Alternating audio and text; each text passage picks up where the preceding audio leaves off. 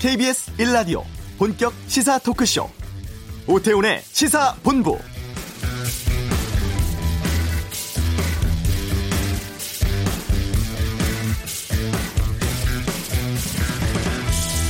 예년의 장마는 통상 한 달 정도 이어져서 7월 하순까지 계속되곤 했었죠. 평균적으로 1년 강수량의 4분의 1이 넘는 비가 이 시기에 내립니다. 장마 시기를 보면은 제주가 6월 19일 정도, 남부지방은 6월 23일, 중부지방은 24일 정도였었고, 그동안 기상청은 올해가 이례적으로 늦은 지각 장마가 될 것이라고 예보를 했었습니다. 오늘 새벽 제주에서부터 장마 시작됐습니다. 첫 장마비부터 많은 양의 비를 쏟아부으면서 제주 전역에 호우경보 내려졌고 지금 대부분의 남부지방으로 확대돼서 충청도와 경기 남부는 오후부터 중부지방 밤부터 비가 내리기 시작해 내일까지 이어지겠습니다. 올 장마가 짧지만 굵은 장마가 될 가능성 크다고 하는데 장마가 코앞으로 다가온 만큼 비로 인한 피해 없도록 대비하셔야겠습니다. 오태훈의 시사본부 정상화에 합의했지만 자유한국당 의원총회에서 추인되지 못해서 국회 또다시 파행맞고 있습니다. 잠시 후 이슈에서 자유한국당 홍문표 의원과 함께 말씀 나누겠습니다. 이번 주 한반도는 북미 간 협상 재개 가능성 등에 대해 살펴보고 2부 아는 경찰 양현석 YG전 대표의 성접대 의혹 등에 대해서 다루겠습니다. KBS 라디오 오태훈의 시사본부 지금 시작합니다.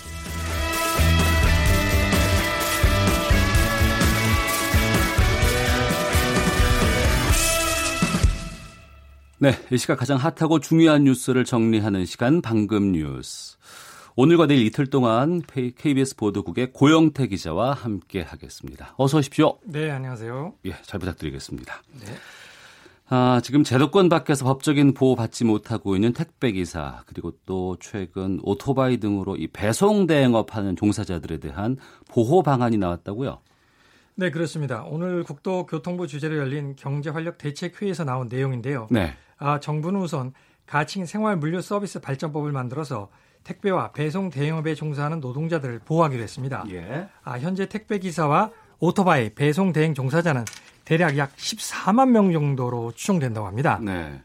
그런데 앞으로는 제도권 안에서 법적 근거에 서 이런 노동자들이 권리를 보호받게 된다는 것입니다. 아, 먼저 택배 기사의 지 인정을 위해서 특별한 규칙 사유가 없는 한 3년간 전속 계약을 보장하는 운송 계약 갱신 청구권이 신설됩니다. 예. 또 불공정한 계약을 방지하기 위해서 표준 계약서 사용도 권장하기로 했습니다. 네. 아, 근로자들의 권리 보호와 함께 화물 운송 사 시장에 대한 혁신 방안도 포함됐는데요.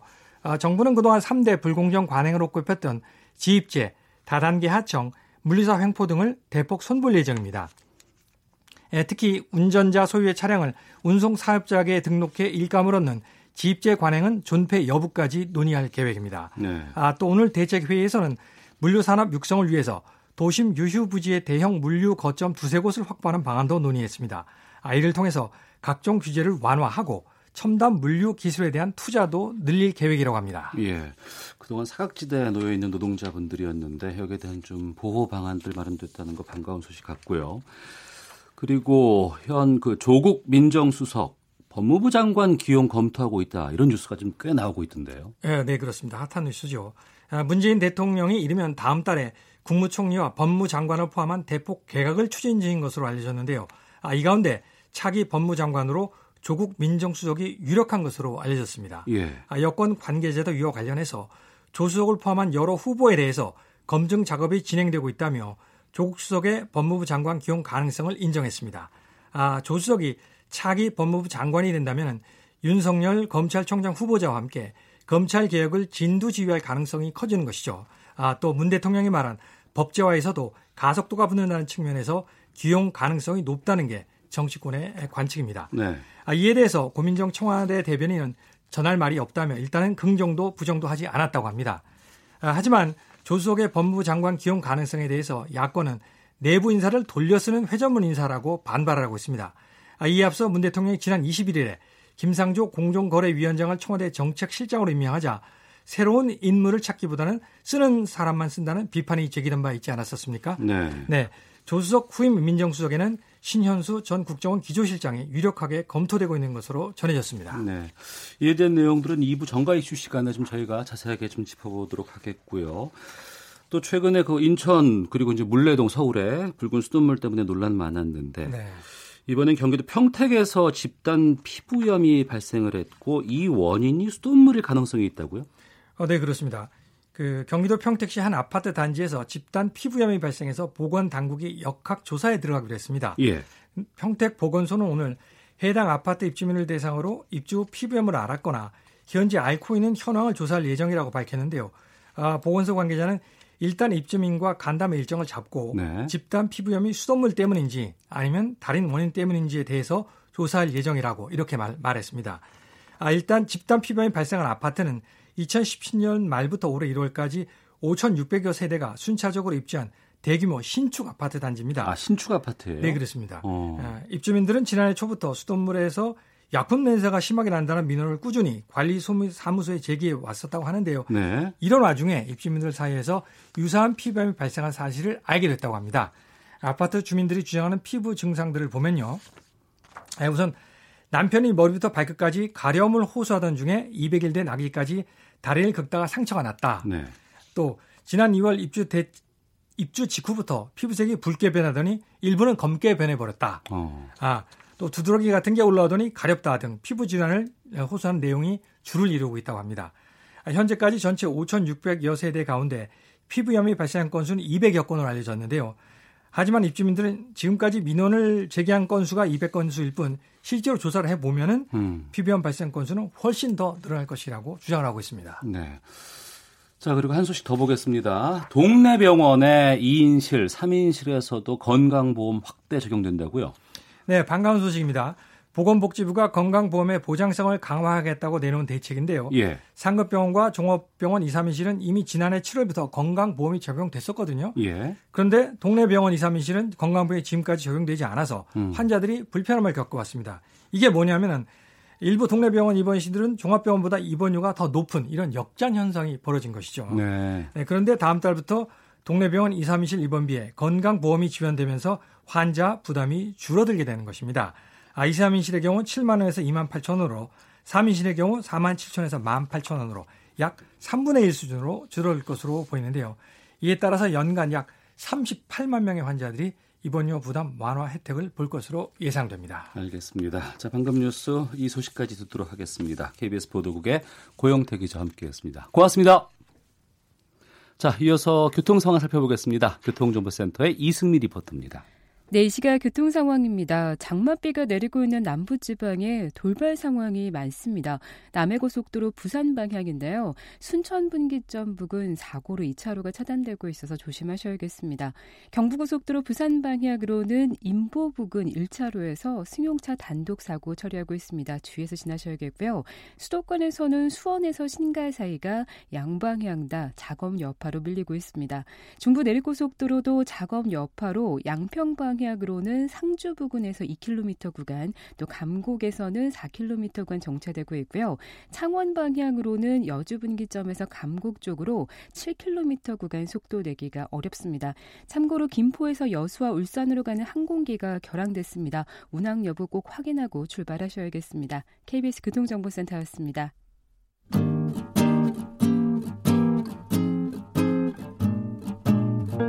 KBS 1라디오 오태훈의 시사본부 여러분의 참여로 더욱 풍성해집니다. 방송에 참여하고 싶으신 분은 문자 9730번으로 의견 보내주세요. 짧은 문자는 50원, 긴 문자는 100원의 정보 이용료가 붙습니다. 애플리케이션 콩과 마이케이는 무료고요. 시사본부는 팟캐스트와 콩, KBS 홈페이지를 통해 언제나 다시 들으실 수 있습니다. 많은 참여 부탁드려요. 네, 두 달여간의 파행이 끝나나 했습니다만 두 시간 만에 합의가 무산되었습니다. 국회 정상화 협상이 자유한국당 의원총회에서 추인되지 못했고 국회는 또다시 파행을 맞고 있는 상황인데요.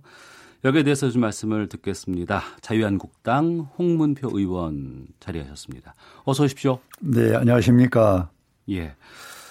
그 국회 정상화 합의안 여야 3당끼리 합의안이 나왔는데 이것이 추인되지 못했습니다. 홍문표 의원께서는 이 합의안을 어떻게 보셨어요? 한마디로 합의안을 의원들이 받아 보니까 예. 좀 미흡했다. 네. 이래서 결국은 추인이 못 됐는데 음. 저는 개인적으로 이렇게 생각합니다. 지금 음, 지난번 패스트 트랙에서 통과됐었던 한 세 가지 큰 어, 정책들이 있지 않습니까? 네.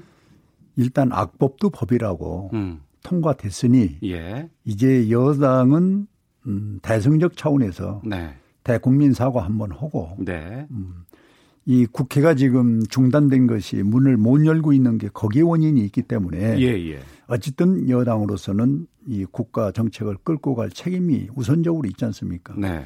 이게 참 음, 미안하다 국민에게 죄송하다는 음. 예. 분명한 대국민 사과를 하고 그리고 다시 이런 일은 없겠다. 음. 이렇게 하면은 저는 이 문제가 풀린다고 봅니다. 네. 음. 그런데 그 내용에 들어가 보니까 뭐 정신을 살리고 뭐 이런 걸 군두더기를 많이 넣어놨어요. 예, 예. 그건 뭐냐면은 우리가 과거 정치로 보면은 어. 안 됐을 때 핑계를 잡기 위해서 그런 단어들을 많이 늘어, 넣는 거거든. 예, 예. 그렇다면 이건 의심스럽다. 어. 그래서 의원총회에서 난상 토론 끝에 네. 차라리 우리 원내대표에게 더 강한 힘을 실어주고 음. 다시 협상할 수 있는 기회를 한번 주는 게 어떠냐. 그렇게 에, 지난번 추인은 못한 데 대한 배경이 그렇습니다. 네. 그 나경원 원내대표가 그래도 합의를 안을 가지고 온 거 아니겠습니까? 네네. 그리고 이제 그렇게 되면 주로 이제 마음에 들진 않더라도 원내 부대표라든가 이제 뭐 홍문표 의원처럼 이제 중진 의원들께는 음. 미리 좀 사전에 이런 부분들이 좀 합의가 될 수 있지 않겠느냐라고 뭐 받아오겠다라는 이런 언질 같은 것들은 혹시 없으셨는지 궁금하거든요. 처음 보셨어요 의원총회에서 이 합의안을? 음, 그렇습니다. 의원들은 처음 봤죠. 예. 예. 그리고 이제 우리 의원들이 이제 의총을 비밀리 참, 저, 비공개적으로 하다 보니까. 예. 이제 여기에 부합되지 않는 것들을 왜 넣느냐 하는 것들까지 나와서 어. 좀더 복잡하게 시간이 끌고 결국은 추인을 못 받았는데. 네. 지금 우리는 뭐 국회의장이 제안한 그 추경 원탁 회의 같은 것도 네. 전 바람직하다고 봐요. 네, 네. 그걸 왜 그러냐면은 음. 추경을 꼭 하겠다면은 네. 왜 추경을 해야 되겠다는 이유가 정부가 설명을 해줘야 합니다. 네. 그 다음에는 추경의 규모에 대해서 얘기를 해줘야 돼요. 예. 그런데 지금 대통령 이하 정부는 음. 경제가 잘 돌아가고 있다는 거 아닙니까? 네. 그러면서 추경을 또 해달라는 건 뭐냐. 음. 이 논리가 안 맞는다. 예. 그리고 산불 또 지난 포항, 예. 재해 추경이라고 어, 또 얘기를 하죠. 그런 곳에 집중된다고 우리 국민한테는 홍보를 해놓고 예. 내용은 반 이상이 음. 바로 그곳이 아닌 그런 추경이 들어 있으니 네. 이걸 좀 확실히 하고 음. 그리고 추경을 우리가 하겠다. 이래서 전제 조건이 그와 같은 원탁 경제 소위 토론회 정책 간담회를 하자. 네. 이거는 나는 뭐 오늘이라도 받아줄 수 있는 문제라고 그 보는데. 그 부분은 뭐 여지가 좀 많이 있는 것 같고요. 그런데 그런 부분에 대해서는 예. 이번 합의문에 하나도 안 들어 있어요. 합의문에 없었다. 네. 아. 그래 놓고 이제 어 소위 추경 합의문 쓰는 것은 우리 의원들이 볼 때는 조금 미흡하다. 예. 어, 그래서 다시 한번 그 기회를 주는 게 좋겠다. 아, 그 부분입니다. 네. 나경원 원내대표에게 힘을 실어주자고 앞서 말씀하셨고 다시 네. 한번 기회를 주자고 하셨는데 그러면 재협상 의사가 있는 거죠 지금? 어, 저희는 뭐 어제도 그렇고 오늘도 그렇고 어, 소위 여당 원내대표에게 예. 예 재협상이 있어야 음. 예, 국회가 정상으로 돌아가지 않냐 하는 이야기를 하면서 줄기차게 주장을 하는데 네. 뭐 이인영 대표는 뭐 어, 끔찍도 않고 있으니까 어, 더욱 어려운 난국으로 가지 않나 이렇게 봅니다. 그러니까 말씀을 드리면 이인영 원내대표 같은 경우에는 음, 시간이 지나면 아무 일 없었다는 듯 새로운 협상이 가능할 것이라는 착각은 꿈도 꾸지 말라 이런 얘기를 했었고 네. 바른미래당의 오신환 원내대표도 중재자 역할을 마감하겠다 이런 입장을 밝혔거든요. 이런 상황에서 재협상이 될까라는 궁금증도 있습니다. 음, 뭐 시간이 가면 없었던 일로 되는 게 어디 있겠습니까? 다 네. 기록에 남는 것인데. 예. 그래서 저는 음, 이인영 대표가 어. 어, 그렇게 고집스럽게 힘의 논리로 이 전국을 풀고 가기는 저는 음, 어려울 것이다. 예. 다시 국민 입장으로 돌아서서 어. 좋은 지혜가 있다면 받아주는 그런 그 협상력을 좀 발휘했으면 좋겠다는 거고. 예. 오신원 대표는 어느 방송에서도 얘기가 있었습니다마는 예, 예. 이 합의문 이 서명할 때 어. 어, 나경원 대표가 몹시 고민을 한 모양이에요. 예. 이게 통과가 되겠냐. 음. 내가 하기는 한다. 아, 그 3당 원내대표 합의 예, 때. 예, 합의 때. 예. 이건 참 하기가 어려울 것이다. 예. 그러나 지금 막혀 있는 국회를 푸는 방법으로서 어. 내가 안을 하나 이렇게 좀 제시를 하면서 사인을 하는데 예. 하면서 이제 오신환 의원의 얘기를 좀 간접적으로 또 직접 들어보니까 음. 나경원 대표가 많은 고민을 했다는 거예요. 네네. 이 네. 사인하기 직전에 음. 지금 이 얘기를 몇 번 되풀이했다는 거예요. 네. 그런데 역시 이제 이게 안 되니까 음. 어, 참 안타까움과 아쉬움이 있어서 그런 네. 얘기를 하지 않는가 이렇게 생각을 합니다. 지금 들어온 얘기를 보면은 그 오신환 원내대표는 국회 예결위 구성 또 정개특위 사개특위 활동 기간 연장을 위한 교섭단체 3당 원내대표 간 원포인트 회동 제안은 죄송합니다. 제안한다고 지금 말을 하고 있네요. 보니까 지금 특히 이제 그 정개특위 같은 경우에는 6월까지가 이제 사개특위도 마찬가지입니다만 그렇습니다. 법안을 또 행안위로 또 넘겨야 되는 상황도 있고. 네. 알겠습니다.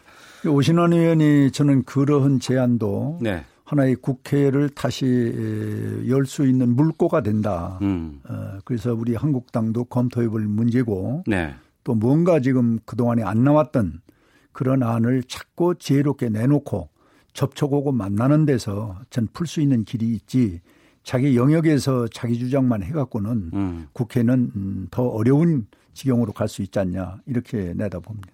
이 부분도 여쭙겠습니다. 일부 자유한국당 의원들이 국회 선진화법 관련해서 고소고발 취하를 어, 생각을 하고 있는데 그 부분이 담기지 않아서 이번에 어, 무산됐다라는 얘기도 있거든요. 그 부분에 대해서 좀 들어보시는 그 부분은 있는지. 뭐 사적으로는 뭐 있을 수 있겠죠. 예. 그러나 공적으로는 그 얘기가 나오지는 않았습니다. 어. 어. 그래서 그 문제는 뭐 법이 있고 예. 또 정치가 있기 때문에 저는 음, 정치와 법과 음. 잘 조화롭게 해결할 수 있는 문제가 아닌가 하는 생각을 갖고요. 네.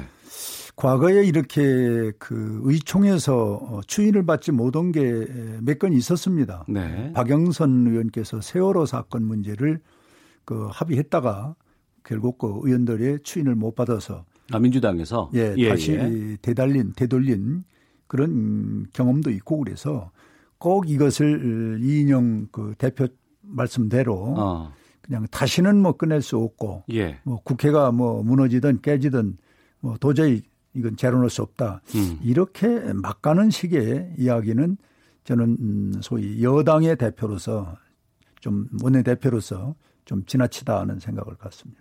그러면 앞서서 이제 뭐 오신환 의원도 원내대표도 얘기를 했습니다만 원 포인트로 다시 이제 협상을 한다 그러면 지난번과 똑같은 아니면 못 받을 거 아니겠습니까? 아니 그러니까 점진적인 진전이 있어야 되겠죠. 예. 어떤 지금, 것들이 포함되면 지금같이 국회의장이 예. 예, 그동안 잘못했지만 원탁 회의를 해서라도 네.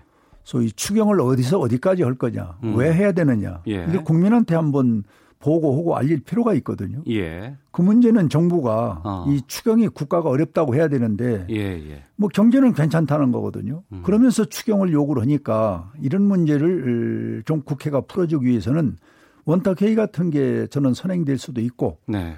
또 하나는 지난번에 그 의총에서 나왔던 얘기입니다마는 지난번에 그 영수회담 문제가 나왔었지 않습니까? 1대1 영수회담 예, 얘기 말씀하시는 그런? 것도 예. 그런 것도 다시 꺼내서 음. 어떤 방법이든지 국회가 열릴 수 있다면 다 동원해야 된다고 봅니다. 그 의원총회 그 자리에 그 황교안 대표가 참석을 하셨습니까? 네, 안 계셨습니다. 아, 그러니까 네. 의원 뭐 그야말로 원내 네, 의원들만 원내 의원님들만 계셨습니다. 어. 네. 지금 국회 정상화가 되지 않고 상당히 국회가 파행으로 간 지 오랜 시간이 흘렀습니다. 네, 네.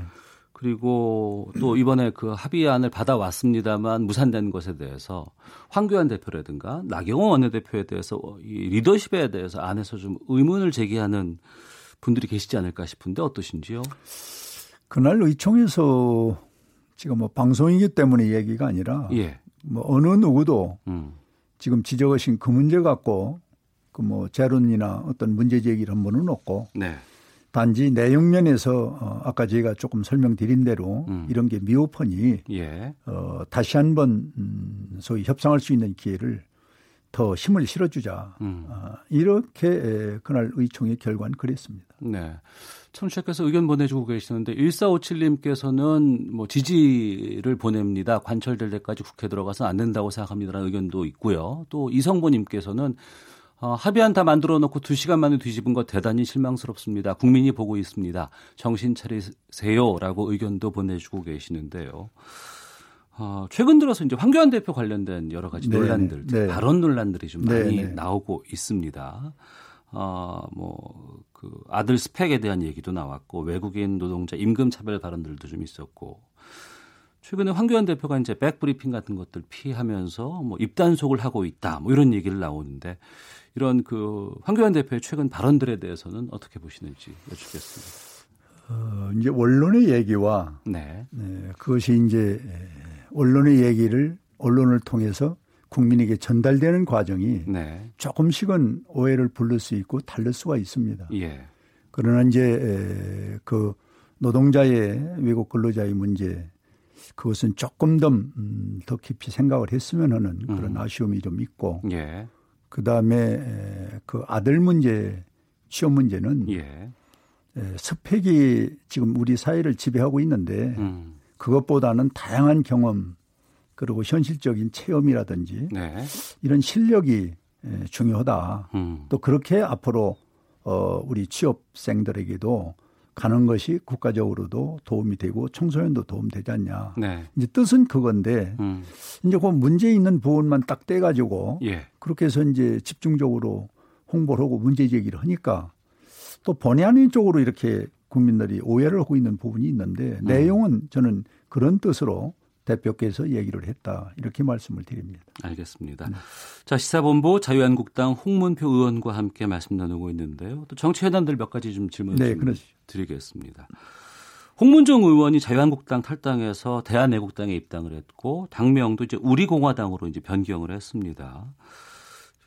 여기에 자유한국당의 일부 의원들이 뭐 더 갈 것이다 뭐 이런 얘기도 있던데 그건 어떻게 보세요? 그래서 홍문종 의원이 뭐 개인적으로 누굴 만나서 어떤 대화가 했는지는 잘 네. 모르겠습니다만은 네. 지금 이 상황에 우리 국민은 누가 뭐라해도 야당이 통합돼야 되고 음. 더 강하고 그리고 어, 많은 내년 선거에서 어, 승리를 거둬야 된다는 게 절체절명의 좀 국민의 소리고 우리 당의 소리인데 예. 한 분이라도 밖에 나가는 거를 음. 우리는 원치 않습니다. 예. 또 사정이 있어서 나가신 그분도 저는 우리 대통합이라는 큰 그림 속에는 어. 음, 뭔가 다시 한번 생각을 해봐야 된다. 네. 어, 이렇게 저는 말씀을 드리고 싶습니다. 예. 그리고 그 이후에 광화문 광장에 친 텐트 우리 공화당 네. 대한애국당에서 친 네. 텐트를 서울시가 어제 철거를 했고 또 우리 공화당에서는 다시 또 천막을 지금 치고 있는 상황입니다. 서울시는 또 철거하겠다는 입장을 지금 밝히고 있고요. 이 상황은 어떻게 보세요? 저는 과거의 광우병 문제라든지 또 세월호 문제라든지 네. 그 외에 많은 음, 우리나라의 사건 그 이슈가 되는 것들이 있습니다. 네. 그때마다 서울시에서 허가받고 한 일이 물론 있지면은 음. 또 급해서 상황에 따라서는 먼저 선 텐막을 친고 텐트를 치고 네. 그리고 정치적 또 자기의 권익을 주장한 것은 무수히 많습니다. 예. 그런데 꼭, 어, 이 부분을 음. 기계식으로, 어, 군대 작전식으로 네. 이렇게 밀어버린 거는 전 문제가 있다. 음. 가령 예를 들어서 한 번, 두 번 경고하고 네. 또 권고를 하고 예, 예. 어, 그리고 딴 공간도 서울시에 또 있습니다. 그런 걸 서로 배려해 줘 가면서 음. 자기 권익을 주장할 수 있는 또 정치적 논리를 얘기할 수 있는 기회를 네, 네. 서울시가 줘야 되는데 음. 이게 무슨 뭐 군대 작전하는 식으로 네네. 네. 이렇게 새벽에 들어닥쳐 갖고 많은 어, 사상자를 내가면서까지 이거는 좀 전 과했다 이렇게 생각합니다. 그 부분에 대해서는 서울시가 과했다. 그렇습니다. 아 알겠습니다. 네. 그리고 이제 어제 오후부터 서서히 지금 이런 이 얘기가 나오고 있습니다. 현 조국 민정수석이 법무부 장관으로 갈 것이다라는 이런 예측 보도들이 좀꽤 나오고 있는데 이 부분은 또 어떻게 보시는지 궁금하네요. 뭐 대통령의 고유 권한이니까 네. 뭐 대통령께서 한다면은 그 막을 사람이 누가 있겠습니까? 그러나 이제 정치는 상식선에서 해야 되는데 네. 조국이라는 분이 오늘날 우리 국민에게 보이고 있는 이미지나 우리 야당에게 수울리로 그 자리에 있는 분은 아니거든요. 음. 어, 어떤 임명권자의 힘에 의해서 자리에 있는 것이지 네. 지금 무수히 검증받아야 할 어, 장관 차관들의 그 인사 정책은 사실 거의 제로의 상태입니다. 네. 어, 이런 과거의 정부가 없었습니다. 어, 이런데 다시 또 더 중요한 자리에 중용을 한다면은 음. 도리어 저는 국민들께서 의아할 것이고 이렇게 되면은 너무 획일적으로 일방적으로 그리고 어, 대통령의 측근만 어, 소위 에, 등용이 된다면은 국민이 쓸 자리가 없죠. 네. 어, 그리고 일반 전문적이고 그런 식견 이상에 있는 분은 더욱 어, 이, 들어갈 수 있는 이럴 수 있는 공간이 좁아지는 이런 인사 정책은 저는 참 음, 우리 국민을 무시하는 게 아닌가 그렇게 네. 생각을 합니다. 알겠습니다. 이 질문까지 듣고 말씀 마치도록 하겠습니다. 지금까지 자유한국당 홍문표 의원과 함께했습니다. 오늘 말씀 고맙습니다. 네, 고맙습니다. 헤드라인 뉴스입니다. 민주당 이인영 원내대표가 자유한국당의 재협상 요구는 자가당착이라며 한국당과의 재협상 가능성을 거듭 일축하고 본래 합의문대로 의사일정을 추진하겠다는 뜻을 밝혔습니다. 자유한국당 나경원 원내대표가 경직된 국회 상황에서 없는 꿈과 상상력도 만들어야 되는데 꿈도 꾸지 말라는 발언은 정말 어이가 없다며 더불어민주당을 정면 겨냥했습니다. 화웨이 부회장 체포를 둘러싸고 중국과 캐나다가 갈등을 빚고 있는 가운데 중국이 캐나다산 카놀라유에 이어 육류 제품 수입도 전면 중단했습니다. 정부가 지역에서 생산 소비되는 농식품의 유통과 직매장을 늘리는 등 local food 확산에 나섭니다. 도널드 트럼프 미국 대통령은 김정은 북한 국무위원장과 주고받은 친서에 3차 북미 정상회담에 대한 언급이 있었을 가능성을 시사하면서 언젠가 김 위원장과 만나게 될 것이라고 말했습니다. 지금까지 라디오 정보센터 조진주였습니다.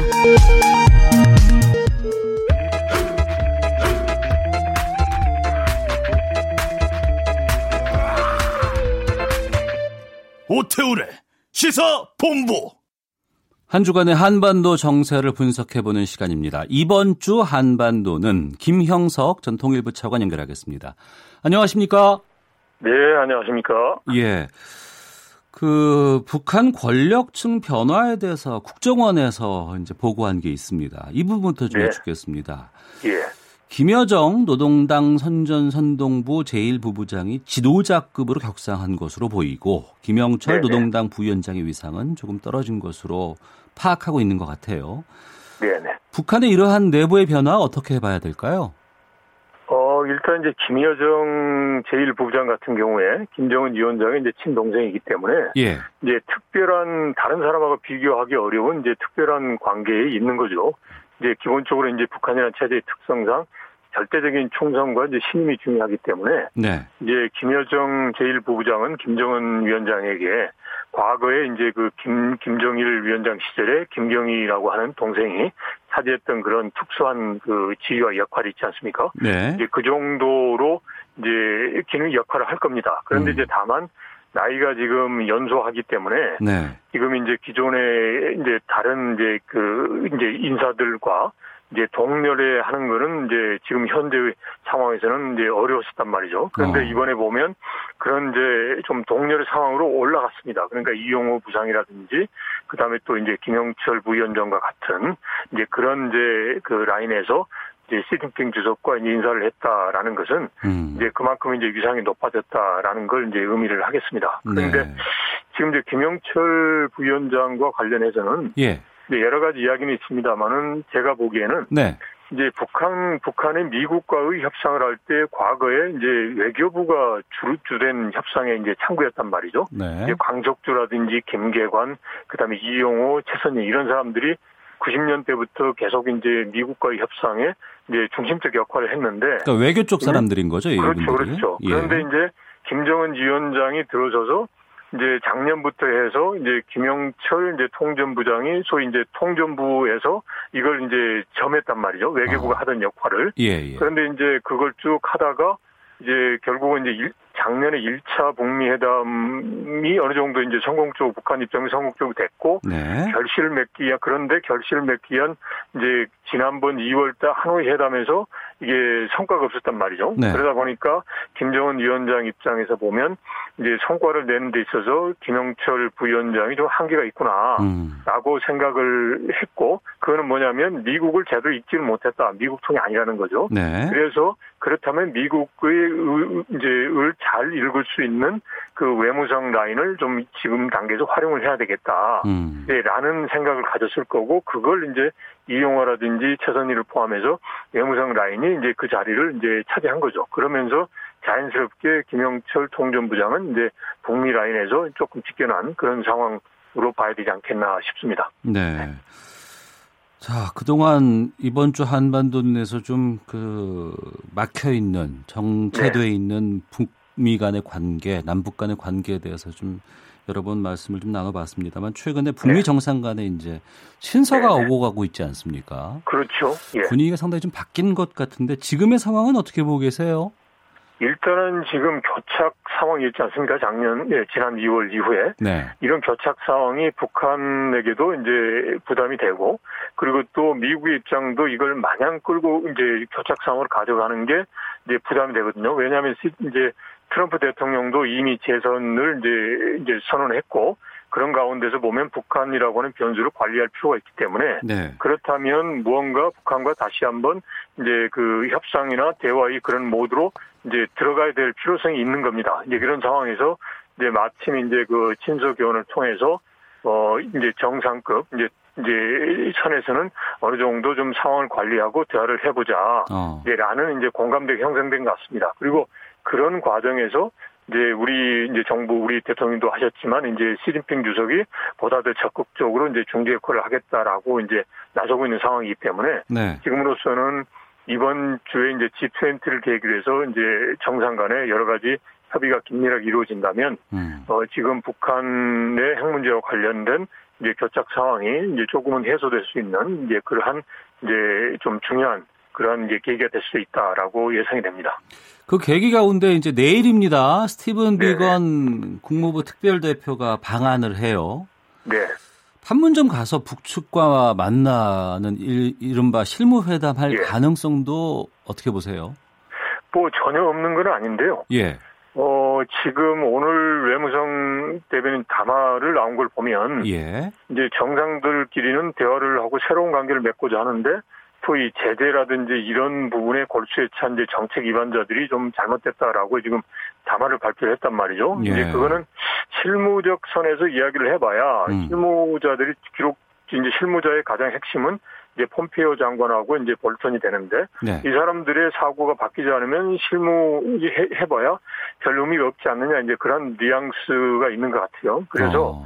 이제 지금 북미 간의 실무 협상 하자는 것은 미국이 계속 하자고 했고 북한의 입장에서는 그걸 이제 정상에서 먼저 큰 가닥을 잡고 해야 되지 않느냐라고 해서 이제 추춤했던 건데 예. 지금 오늘 외무성 대변인 담화를 나온 걸 보면 이게 실무회담을 해봤자 이게 폼페이오나 볼턴의 그런 시각에서 계속 이야기한다면 음. 이게 좀 별로 적절치 않겠다. 이게 이게 어떻게 보면 재차 지난 그 하노이 회담의 재판이 될 가능성이 높거든요. 그래서 네, 네. 지금 이제 북한 입장에서는 실무 회담에 나오는 데서 아주 아주 좀 주저하는 그런 상황일 수도 있겠습니다. 어, 네. 북한 쪽에서 실무 회담에 주저하는 상황이라고 한다 그러면 네, 네. 트럼프 대통령이 이제 한국 방한하지 않습니까? 그렇죠. 근데 지금 일부 언론에서는 30일 어, DMZ 화살고지 인근 초소에 방문할 것이라는 보도까지 지금 나오고 있습니다. 네, 네. 혹시 여기서 뭐 남북미 간의 뭐 만남 같은 것들이 예정되지 않을까, 깜짝 만남이 있지 않을까라는 보도들은 계속 지금 나오고 있는데 예, 이건 예, 어떻게 예. 보세요? 그거는 이미 뭐 미국 측에서도 이제 부정을 했고 그리고 네. 또 지금 거기서 깜짝 정상이 만나는 것 자체가 물리적으로 지금 여의치 않을 겁니다. 그리고 음. 지금 중요한 게 그런 이벤트성으로 깜짝 그이 중요한 게 아니라 네. 실질적으로 지금 현재 어려 이제 복잡한 이 상황을 이제 풀어갈 수 있는 그런 공통된 합의를 만들고 그걸 음. 이행하고자 하는 그런 자리가 돼야 되거든요. 네. 그래서 이제 깜짝 만남보다는 이제 DMZ가 일종의 이제 분단과 대결의 상징 아닙니까? 이제 이걸 이제 새롭게 서로 이제 상호 협력하고 평화의 상징으로 변화할 수 있다라는 그 메시지를 이제 음. 주는 게 이제 좋은 거죠. 그래서 예를 들어서 트럼프 대통령이 이제 DMZ 지역을 방문한다. 그러면 네. 이제 과거에 2002년에 이제 부시 대통령이 이제 그때 그 DMZ 방문하고 도라산에서 평화의 메시지를 줬던 것처럼 예. 이제 지금의 남북 관계를 변화해서 평화로 가자라고 음. 하면서 이 부분에 대해서 이제 한국과 미국은 이제 확실한 입장을 갖고 있다라는 그런 이제 좀 강한 메시지를 줄 필요가 있고 그리고 그런 차원에서 이제 북한이 그걸 이제 보고서 이제 조금 더 비핵화라든지 국제사회 협력하는 부분에 이제 조금 더 적극적으로 나올 수 있는 그런 계기가 될 수도 있지 않나 싶습니다. 네, 미국 대통령의 비무장지대 방문은 부시 대통령 또 오바마 대통령도 네. 왔다 한 그렇죠. 적이 있었고요. 네. 네. 네. 단순히 메시지가 나올까요? 아니면 뭐 기자회견까지도 갈 수 있을까요?